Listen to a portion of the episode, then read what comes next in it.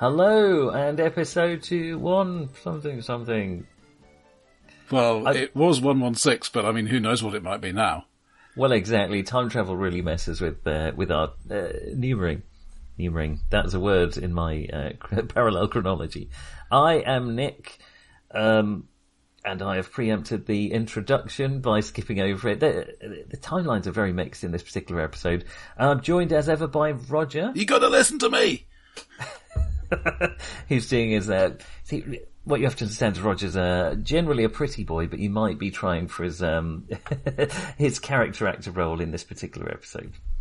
This is a podcast, Ribbon of Memes, where we interrogate films previously uh, described by other in- interlopers in the future or the past as masterpieces.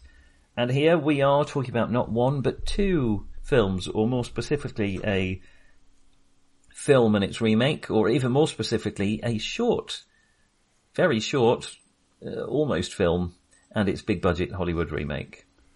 I'm not even sure remake is the right term, but we'll, we'll come on to that. Uh, so we, we start with La Jetée, a 1962 uh, 28 minute film.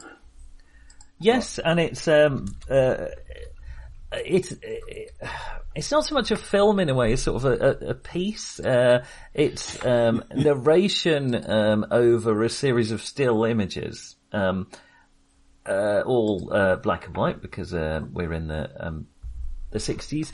Well, I mean, let, let, let's also just bear in mind that this is, this is Chris Marker we're talking about, and Marker, I don't know. Um, Probably and Marquez. Even by the standards of French experimental filmmaking, he's very French and experimental. And this is a yes. Well, I suppose if the idea of a film is moving pictures, then it's hard to classify this as a film because there's no moving pictures. But Uh, is. there, there is one little bit. Yes, that's true. Yes, animation. yeah. But yeah, this this was the film he got known for, and he he'd done some earlier stuff, but not very much of it. Uh, th- this was the one that got him international recognition.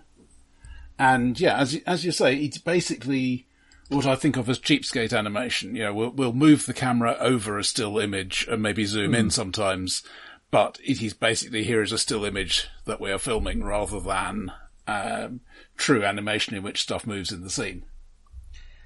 and it's a third person narration, so we have no sort of dialogue, direct dialogue in anyone from the film, though we have a lot of, I mean, the sound, the sound effects are really good in Le Jetée.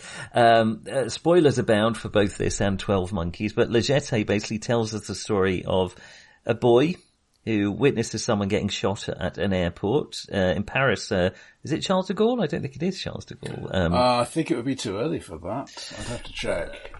Uh, I don't think they ever mentioned the airport anyway, but the the um, airport, uh, of course, of the title. I, th- Um, I think it's Orly.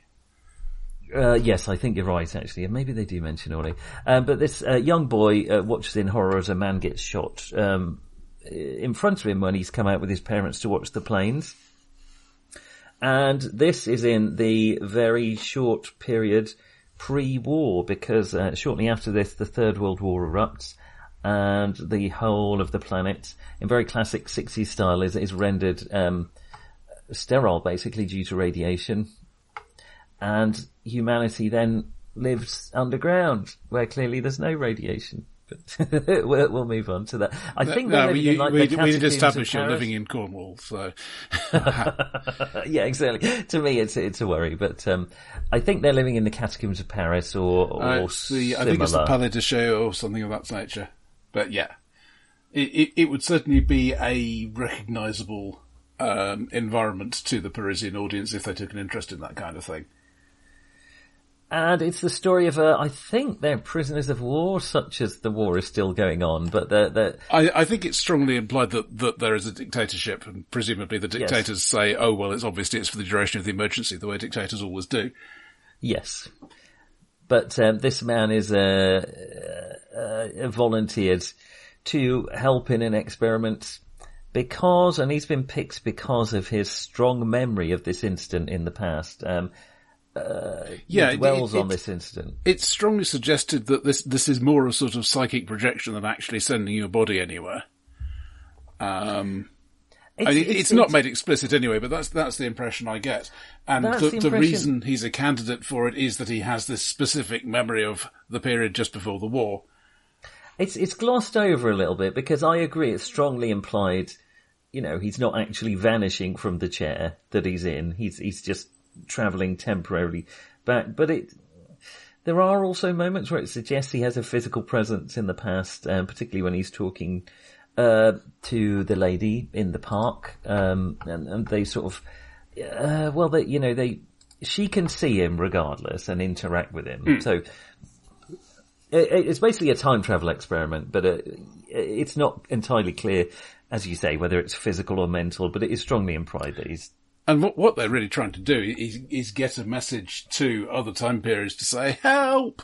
yes, we're knackered, um, and particularly, you know, uh, the first idea is to go back to the past because they can happily pinch resources and food, and I, I think that is the idea that they are trying to physically get, whether that is he could maneuver resources into somewhere where then they could, you know, like a time capsule, or whether he can physically bring it back. It's not clear, but basically, I, I think the style of the film is sufficiently arty that you're not really supposed to ask questions Exactly. like that. Uh, and unfortunately, we're um, slightly science fiction nerdy, so we do well, very science fiction nerdy. So we, it, uh, the thought occurs, but yes, the point is um, the past has happened. They're not trying to change the past. Everyone's dead in the past, and he's just visiting corpses, basically uh, pre-corpses. Um, and I, I do appreciate as a time travel story, it's refreshing change to ha- not have him like, I'm desperate to do this and change the way this happened.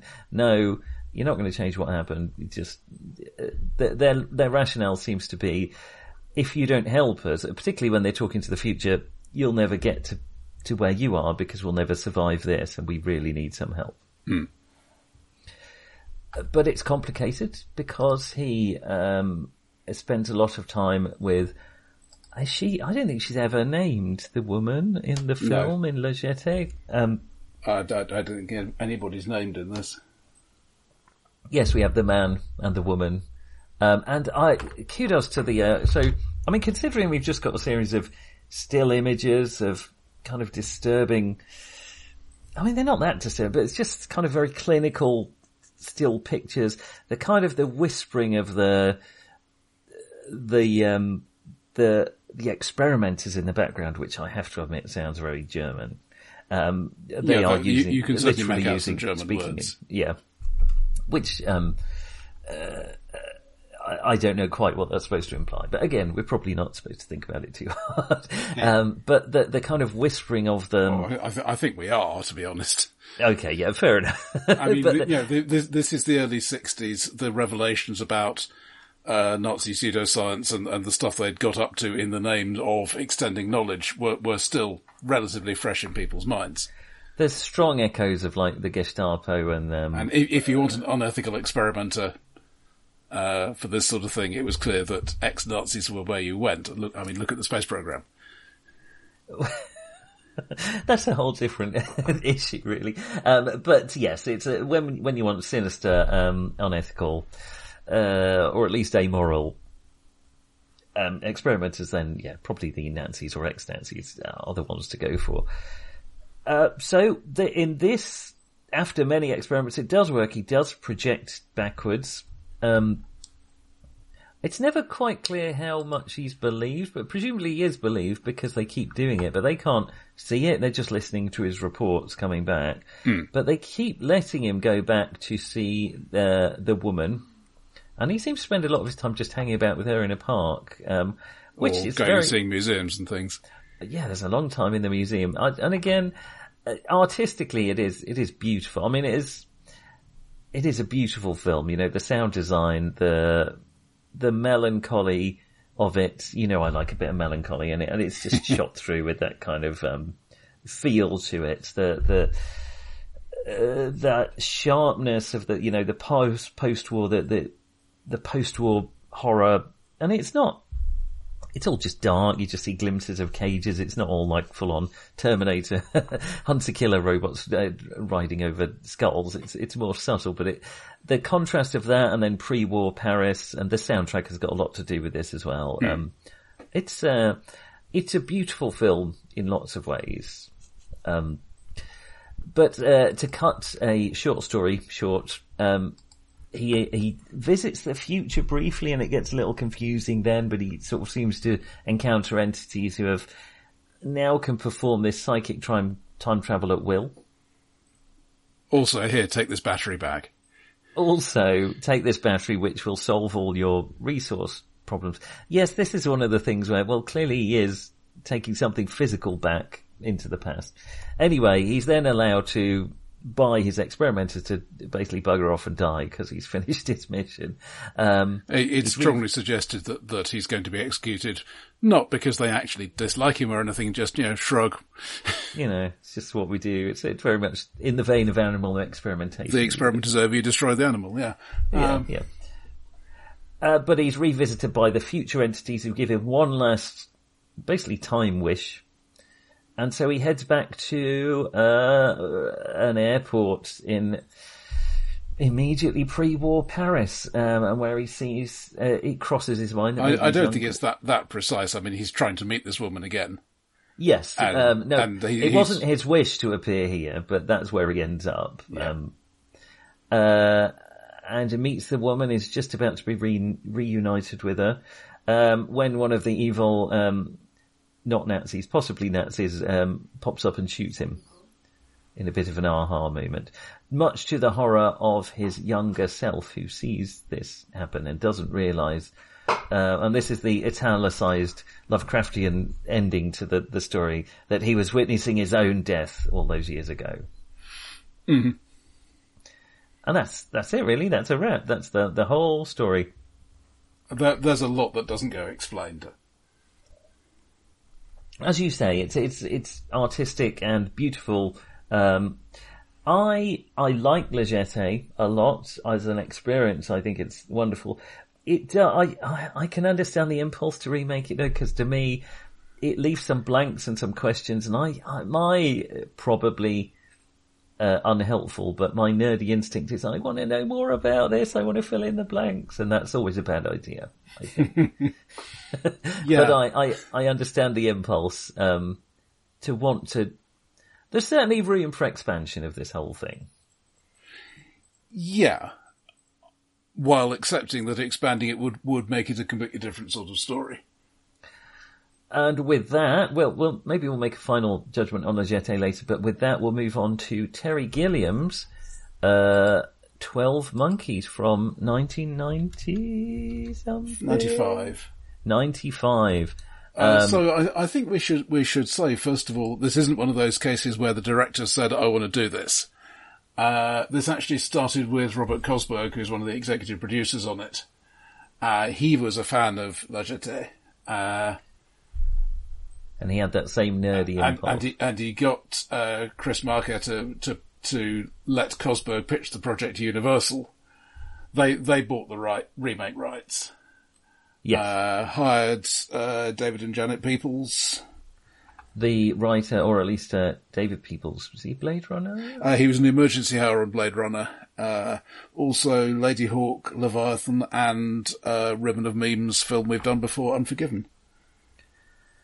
Yeah, gets around a bit, doesn't he? They're all very different films. And some of them are quite good. I I have a very fond memory of Ladyhawke, though I do remember it as perhaps having the most inappropriate soundtrack of any film I've ever watched. it's this kind of semi-gritty, low fantasy medieval film with a kind of a porn film soundtrack, as I recall. But uh, maybe I'm being unfair. So at, at this point, Charles Roven is attached as producer, and he he's the guy who says, "Right, I want Terry Gilliam on this." So Terry Gilliam's just come off the utter disaster of the Adventures of Baron Munchausen, I think. Uh, disaster in the sense that it went massively, massively over budget. Well, he's just very abandoned delayed. A Tale of Two Cities at this point. Uh, yeah, Mun- I mean, Munchausen's a few years a few years prior. Right, yes, but he, he has Bra- history of, of Brazil was sitting on, on a studio shelf for many years before it got released. Um, Munchausen, well, basically it wasn't another Brazil. I mean, I, I don't think it was particularly profitable either. Um, let's see, he'd, he'd made uh, The Fisher King, Oh yes, I'd forgotten about that. was, I think, at least a bit successful. And presumably not that expensive either. Uh, but yeah, he, he'd, he'd been doing this um, Tale of Two Cities, which had come apart. He's had his, his problems. So he was so he was a director for hire, unusually for him. Then on this, Yeah. Uh, th- this wasn't a thing where, where he came along and said, "I want to do it." This this was the studio said, "Right, we we want to hire Gilliam." I guess this is our first Terry Gilliam film. Yeah, it, Um, it's also it's I think the second film for which he wasn't involved in writing the screenplay. Um, the first one being The Fisher King. It's interesting. uh, Um, I, I mean, it's very Gilliam-esque um, uh, visually. I mean, I, I guess he's a very visual director, and he has these. he- You know, he really likes kind of Heath Robinson clunky devices and sort of archaic um, tech and kind of stringes and curly uh, filigree kind of equipment. It, and he, it works for 12 Monkeys in a way that somehow it doesn't for some of the others, I think. But we, we can come on to that. I, I was feeling a, a lot of familiarity from the visual um, style of Brazil. It's a distinctive visual style, but as you say, it's not, um, it doesn't vary that much from film to film. Yeah. Um, and maybe that's a problem. I, The- I would like to watch a lot is, of them in a row. Uh, Gilliam's as a director, I think, always goes for a very, hmm, very energetic style, uh, to the point of disorientating. There's definitely an element of surrealism um, to it, and and I agree, a sort of energetic surrealism. It's Uh, There's there's always something moving about. Very different to La Jetée, which is this kind of almost poetic piece. Uh, yeah, we have something clanking or clonking or things happening in the background. We have a,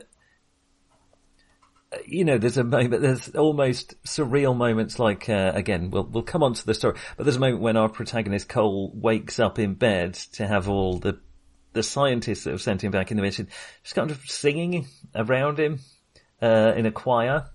And uh, I think it might be a callback to the singing detective because it looks very similar to a, a, a, a bit of the singing detective. But it is these moments of almost surrealism uh, that, that really sort of make it stand out a bit.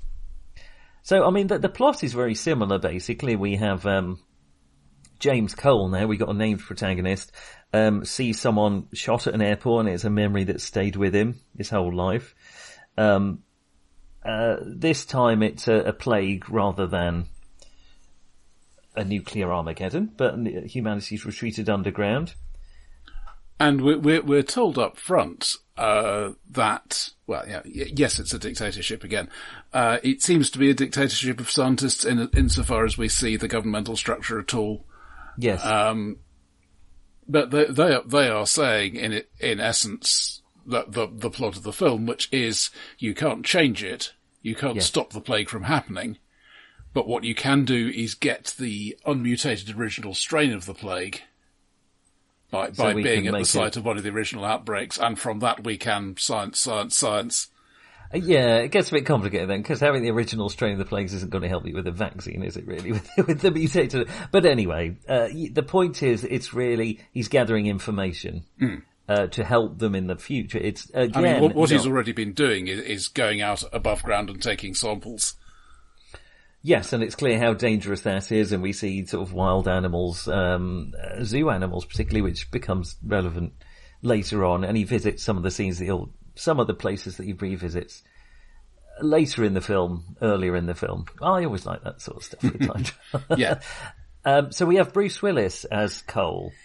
Yeah, and I I think this is really interesting to um, consider. The, the thing we talked about with uh, Bat, Burt Lancaster in Sweet Smell of Success, that thing Yes. where a guy who is known largely as a handsome leading man deliberately does an anti-glamorous role to say I, I am a, I'm a more dramatic, serious kind of actor now. Well, Bruce Willis. This is this is the year after he was in Pulp Fiction. I remember when you know Die Hard was a thing, and it almost seemed ridiculous that you'd have this because he was known mainly for moonlighting at that point. Mm. So it's almost a bit like having one of the cast of Friends suddenly as a action hero, and it seemed ridiculous at the time until you watched Die Hard and thought, okay, yeah, right, yeah, that works. Uh, um, see also that episode over there where we talked about it at some length. Where we talked about Die Hard.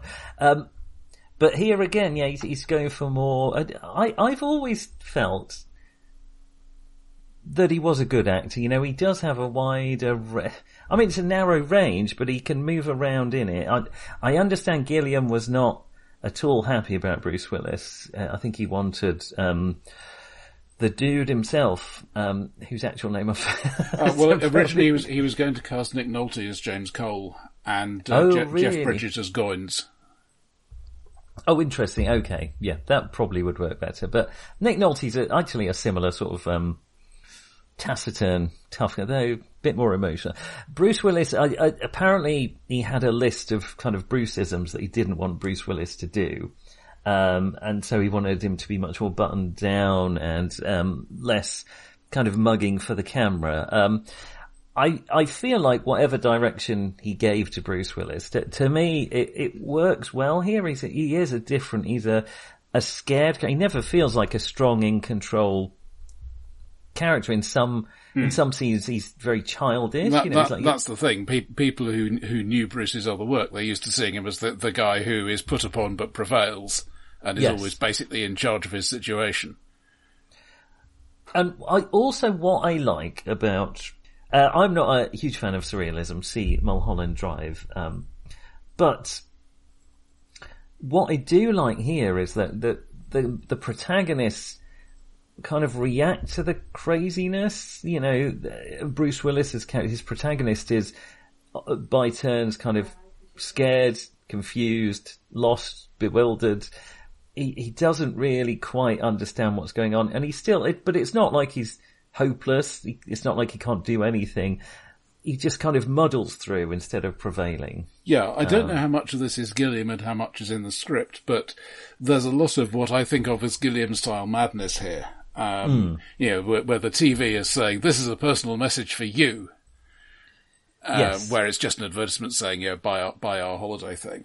Um, the, there's a strong impression, a, a, recurrent idea that you, you look mad because you are acting mad, but in fact you are the only person who really knows what's going on. But if you say that, they'll treat you as even more mad than they're already treating you.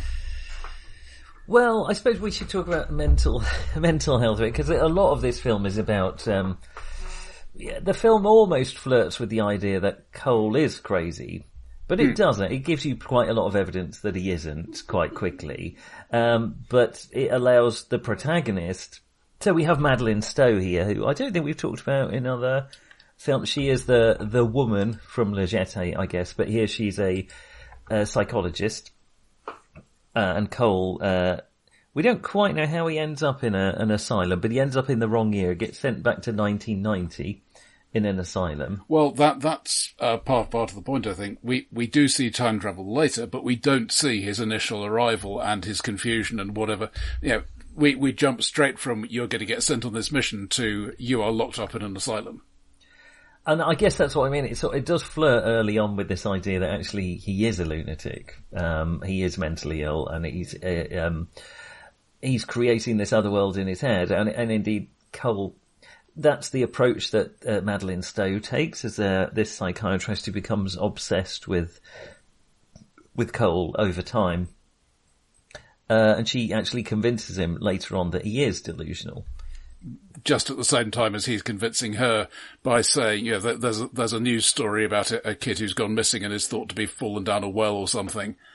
And, and he, he says, "Oh yeah, yeah, he's, he's hiding in the barn." I don't, see. I that all works brilliantly for me. I love it, and I love that they kind of cross they cross over so that then mm. she's the insane when he's convinced that he's not. Um, I like in it. I don't know that she has. Uh, um, I don't know if she's got a, a great deal to do. I mean, it's really Bruce Willis carrying a lot of She, the film. she's very much reacting to. Yes. Yeah. I mean, she's, she's very good. Um, I, I, I like her character. I just, I don't feel I'm kind of struck by her, struck by her character. And it, um, There's not much But- to work with. I mean, no. Competent but I- professional psychiatrist who starts to think that may, there may be something weird going on. Yeah, but she doesn't quite have the. It's almost like the Sarah Connor role, um, but it's uh, I don't know, less iconic. Then we have Brad Pitt. now, I think this might be one where other people's mileage may vary. Um, now, he had spent a lot of time, or some time, I don't know what lot of time, uh, in mental uh, institutes studying, you know, the behaviour of mentally ill people. Um, and here's another, uh, in in a way more so than Bruce Willis. You know, he's a very much a, a pretty boy. Ah, well, Uh, timing is important here because this took a long time to film. Mm. Um, and when they started and when they signed on Brad Pitt, he was still relatively unknown and cheap. Okay, And okay. between between that and the film coming out, he had been in Interview with the Vampire and Legends of the Fall and Seven, and he was very much big suddenly name. hot, hot property. So that, uh, was probably very helpful for Twelve Monkeys. Um, how do, so? Here, his is a very um, energetic, eccentric performance, and it, it, it's a good counterpoint to Cole, who is very um, lay, lays down. He's not. He's just trying to kind of react and take it. Yeah, he, he he he wants to observe. yes, Yeah, he wants, um, wants to you know gather information, put it together, track down the next thing. whereas um, uh, Goines is basically hypermanic Goines. all the time. hypermanic all the time, and I personally very quickly found that quite irritating. Yeah, I'm afraid. I, I'm, I'm uh, I just, I don't know. It just, it's hard. I, I haven't spent a lot of time around, you know, people with that degree of mental illness or that particular type of mental illness. And it may be a very accurate portrayal of it, but it just feels so exaggerated and look at me. To me, it's like he's going, look at me, look at me, I'm acting and I can be a, I can be very, uh, I can be an action hero, very good looking. Um, but actually, I've decided to have a wonky eye and uh, pull at my ear at this particular moment and, and look at my fingernails in a, in an exciting way that doesn't make sense with what I'm saying. It's, uh, and at the same very- time, we're expected to believe that that he's uh, got this group and he, he's got some fanatical followers.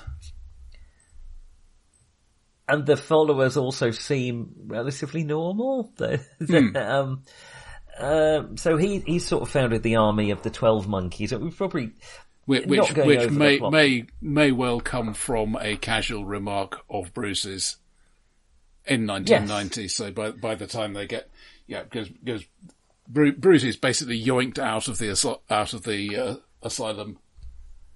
Yes, he Ah. does a great um, locked room escape, and that's how we know actually he is a time traveller. And then, then the next bit of earlier time is in 1996. So Goines has got out. He started this group. Because uh, uh, Railly has started writing books about basically um, the the the general sense of doom. Not that we're familiar with that at all in 2023. Uh, yeah, uh, I, yeah. It's it's nice. It's nicely tied in, and and the Twelve Monkey, the the future. Uh, the, the future that Cole comes from is aware that the army of the Twelve Monkeys probably caused the plague because, um, because Madeleine Stowe's character, the, the psycho, um, sorry, uh, Kathryn Railly has left a message on an answerphone that they monitor saying it was, it was the army of the Twelve Monkeys that did it. Uh, so they're on the lookout for the army of the Twelve Monkeys, and it turns out through the course of the film, it's a massive red herring that really the, the Twelve Monkeys are just a uh, relatively benign animal liberation group, literally liberation in the sense that they liberate all the animals in New York Zoo, um, and that's their big plot. Uh, uh, I just, uh, it's cool. I like it. I just, uh, I found Brad Pitt such an irritating screen presence that it distracted. I, I will admit, I did, I did find the whole thing hard to watch at times because when it's not Pitt bouncing all over the screen, it's Bruce being broken. So, yeah, I, I agree. It's the, like the two extremes of. Um, to be fair, uh, I feel the same way about Brazil. Um, there are some lovely bits in it, but there's also an awful lot of, yeah, okay, okay, we get it, we get it. Yeah. You can end the scene now. it it worked better for me with Bruce, and I, I think to me, I find him a more commanding mm. screen presence and a more interesting. He's very good at facial acting, I think. Um, uh, yeah. Anyway, I won't harp on, but I, I agree. There was a lot of um, hard watch in the sense that it's interesting and you're interested in the plot, but yeah, sometimes it goes on a bit too much. We also have um, a, a, sort of slightly more than a cameo for uh, Christopher Plummer, um, mm. multiple ribbon of memes alumnus. Um, it doesn't get a lot to do here other than reveal a, a, a peculiar southern accent, um, but it, it works well for him. Uh, the the other actor that I, I want to mention um, is Frank Gorshin, which to some people will be an immediate. I know that name. Um, he, yeah. Here he is Dr. Fletcher, the uh, chief psychiatrist. Uh, he, he's basically yes. the, vo- the voice of reason when uh, Kathryn is saying, well, hang on, maybe this guy's actually got a point. Oh, wow, okay, but he's a, a comedian doing a serious turn. Well, he, he did a lot of uh, serious work, um, but he's probably best known as the Riddler in the Batman 60s TV series. Uh, yeah, okay, yes, of course he is. Oh, very good, yeah. Uh, he, he it was who, who was famously, um, with, with Adam West thrown out of an orgy because they turned up in character and refused to break character. um, maybe apocryphal, apocryphal, but I love it anyway. Yeah. Um, I mean, the it, other it, it it doesn't stretch credibility even a little no, bit. it doesn't. Um, certainly, Adam West has that sense of humour, as far as I can tell. The other nerdy shout out would be Simon Jones as um, uh, Arthur Dent himself as one of the future scientists. Um, he doesn't get a lot to do, but it's it was nice to see him. Yeah. Um, it, so um, it turns out uh, that it was a, another. Uh, it was that viral facility, but it was another baddie all along who is then taking the, the virus all across the the world. Uh, in, in fact, does... it's, it's, a guy we've uh, seen seen before. Uh, he's coming up to uh, Railly at, at her book signing. Yes, and and saying, well, yes, you know, apocalypse, uh, the apocalypse pre- uh, preparedness thing is, is, the same vision for the world, and destruction of the environment is, is the madness. yes, and he's and, and clearly says, got his yes, own. Here's your signed book. Go away now. yeah, it's nicely, it's nicely um, done. I, I mean, it's uh, a, a, classic sort of filmic trick, but more likely in Who Done It, I guess. But uh, that's um, David Morse, is it? Uh, yes, David Morse. Um, who is uh, he's one of those actors for me at least who's like oh I know him he's been in that and that and that but um it never feels like he he's quite leading man but he's he's very good here as a and the kind of psycho uh, on the mental health spectrum, he's the sort of psychopath, cold, um, calculating type. But in any case, um, because they haven't realised it, they're in a Terry Gilliam film. Um, Cole and Railly uh, think think that well, obviously, the Twelve Monkeys thing is is a bust. Maybe we might have a life. That would be nice. Yeah. They get a brief moment of happiness. Uh, the the plan is to, is to fly to the Florida Keys on the basis that that might survive the plague a bit better than other places. Oh, that was the plan. I missed that bit. So, but uh, yeah, but, but, yeah, they go to an airport. Uh, and, and, and, then uh, Railly spots Doctor Peters, and now yeah. recognizes him as uh, somebody who'd worked with Goines the Elder. Now, at this point, he's already kind of opened up his casket of viral horribleness at the customs. Um, hmm so he's probably already released the plague at this point, but he's he's going to yeah, but but he's about to go on a on a tour of multiple cities. And Bruce um, or Cole tries to stop him, and gets shot in doing so. Yeah, there's, right there's a complicated thing with a with a with a fellow time traveler who gives him a handgun, and and this this is another of those um, impressions of madness moments for me. You know, here is the guy who suddenly tells you, uh, "Here, here is your gun. You know what you got to do," and he's thinking, well, I "No, I don't actually know what I got to do." and we have the recurring kind of uh, the other possibly time traveler who knows about, you know, the one who's taken his teeth out, but always seems to be in the right place and is always talking to him. And sometimes it's just his disembodied voice, and then you never know, is that Cole imagining that or what? Um, but it ends just as La Jetée ended with um, poor old James Cole getting shot in front of his younger self. Um, and in this case, because he's busted through the security checkpoint and he's waving a gun about. yeah, there's no kind of future sinister time traveler comes and finishes him off, but uh, but yeah. Um, and the, there's so there's a coda which I think is really quite significant in terms of working out the time travel part of it, because Peters gets on the plane, not having been shot, and get, gets talking to his seatmate, who turns out to be one of the scientists from the future. Now, is she supposed to? You could t- read this as two ways, as a little joke in that is she the younger version of the scientist? Um, and when she says I'm in insurance, it's just sort of a, a kind of a jokey thing. But I, I took it uh, in the sense that, um, oh, she looks like a super scientist. She turned out to be pre-war insurance agent. But I think well, uh, no, I mean, there's, different... there's, no de aging makeup involved or anything like no, that. No, I agree, and I, I, think I took it the same way you did.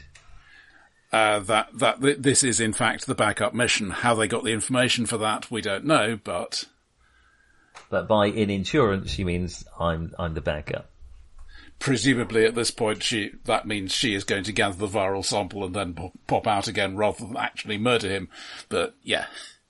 You don't know, but it, but it's a we uh, the the film wisely sort of doesn't dwell on that because really it was Cole's story.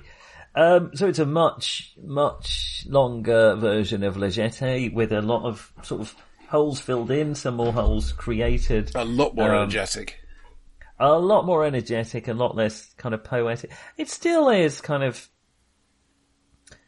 Uh, it it still has the melancholy that I like. You know, it still has that feeling of um, doom and hmm. sadness and loss that I respond to in in these films. Um, well, uh, arguably, any any story of uh, fixed time is essentially pointless. See, see our, our episode on the arrival. Uh, yes, yes. And I, I like that this doesn't really, that coda aside, which I think maybe slightly spoils it, although you could just take it as, well, that doesn't work either. Or, yeah, maybe she's, as you say, they're just in information gathering. I appreciate that both of them are fil- are not films about we're going to fight the future and it's going to be pointless. It's just um, it's already happened. You can't change it, but maybe we can salvage something out of it. And, hmm. and both films have that ethos to some extent. Um, I'm not sure.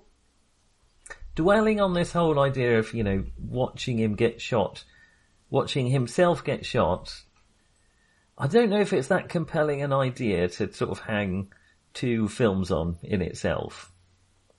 I I but, think it works for one film.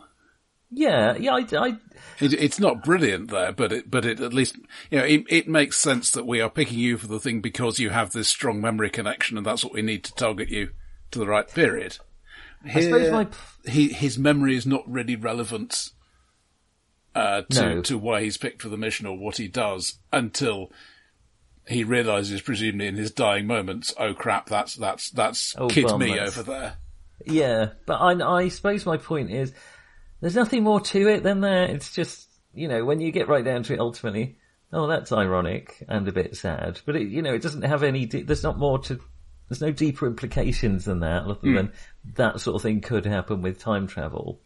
And so I don't find it that interesting in its, I much prefer the, I don't know, I like the little bits, like, I do like time travel, and I like that, you know, she identifies that it, that he was in World War One, and he has this antique bullet in his leg, um, but to him, it's just, I don't know, it's just, just some war. I, I, I like the, I like the lot of clockwork bits that fit together, and I, don't think there's any obvious. The, and none of the time travel machinery is anything like reliable.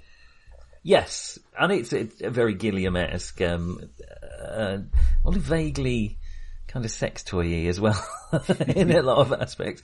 Um, but I think that is another Gilliam um, thing.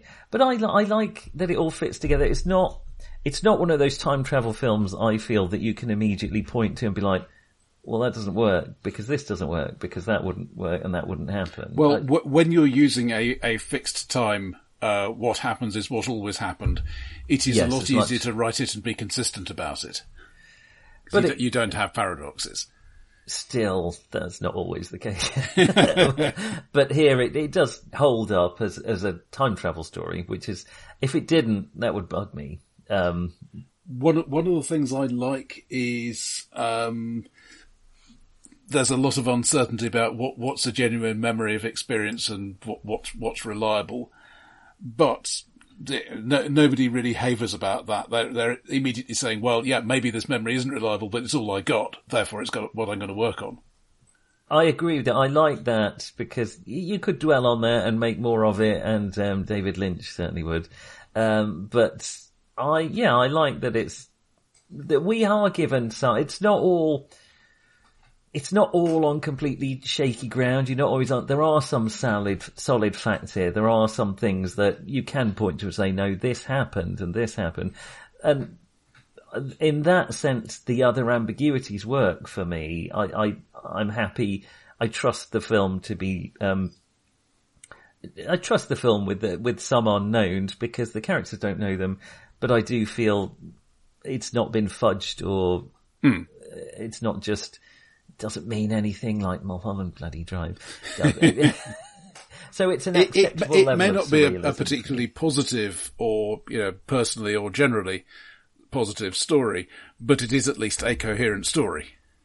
That's, I mean, that's that's rule one, isn't it? Um, uh, how, what was your overall feeling of Twelve Monkeys then, having sort of gone into the plot a bit? I think I liked it. I, I have seen this before. I think I think I liked Yes. it less this time, having watched La Jetée just previously, which is very much the minimalist. We will tell you the the basic essentials to establish the point we're trying to make, and then stop. Yes, Whereas Yes. this is 129 minutes, and a lot of it is good, but a lot of it is also Brad Pitt mugging and ranting. So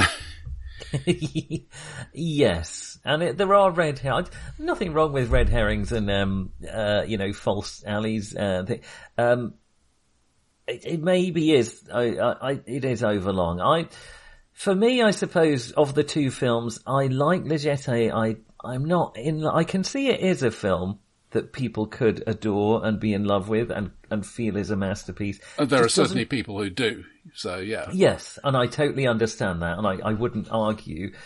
Uh, to me, it's just vague enough and holy enough and short enough, holy in the sense that it has some holes rather than um, holy, uh, that it doesn't quite excite my imagination enough. And, and I think, I suppose I've al- already articulated the fundamental thing about Le Jetée is uh, the idea, you know, it all revolves around him watching himself get shot in the past, um, in the future, which way. And I, I just fundamentally, that's sad, but I don't find it a intriguing enough idea to sort of grab and go with. And maybe that's why it doesn't quite. I, I think the thing that lets that work for me is because it's short. Um, we, we have a very short real time interval between I saw this thing as a kid and oh crap, I now realize that was me. Whereas in 12 Monkeys, it feels more as though it's the compulsory bookend. Uh, yeah, and it, it's It- not it- made. it's not tied into the plot in the same way. Yes, it's it's not tied. It's not massively. Um, yeah, it it feels a bit like well, we have to reference this. I mean, I don't mind it. I don't mind. I don't mind it as a bookend, but I agree, it's not.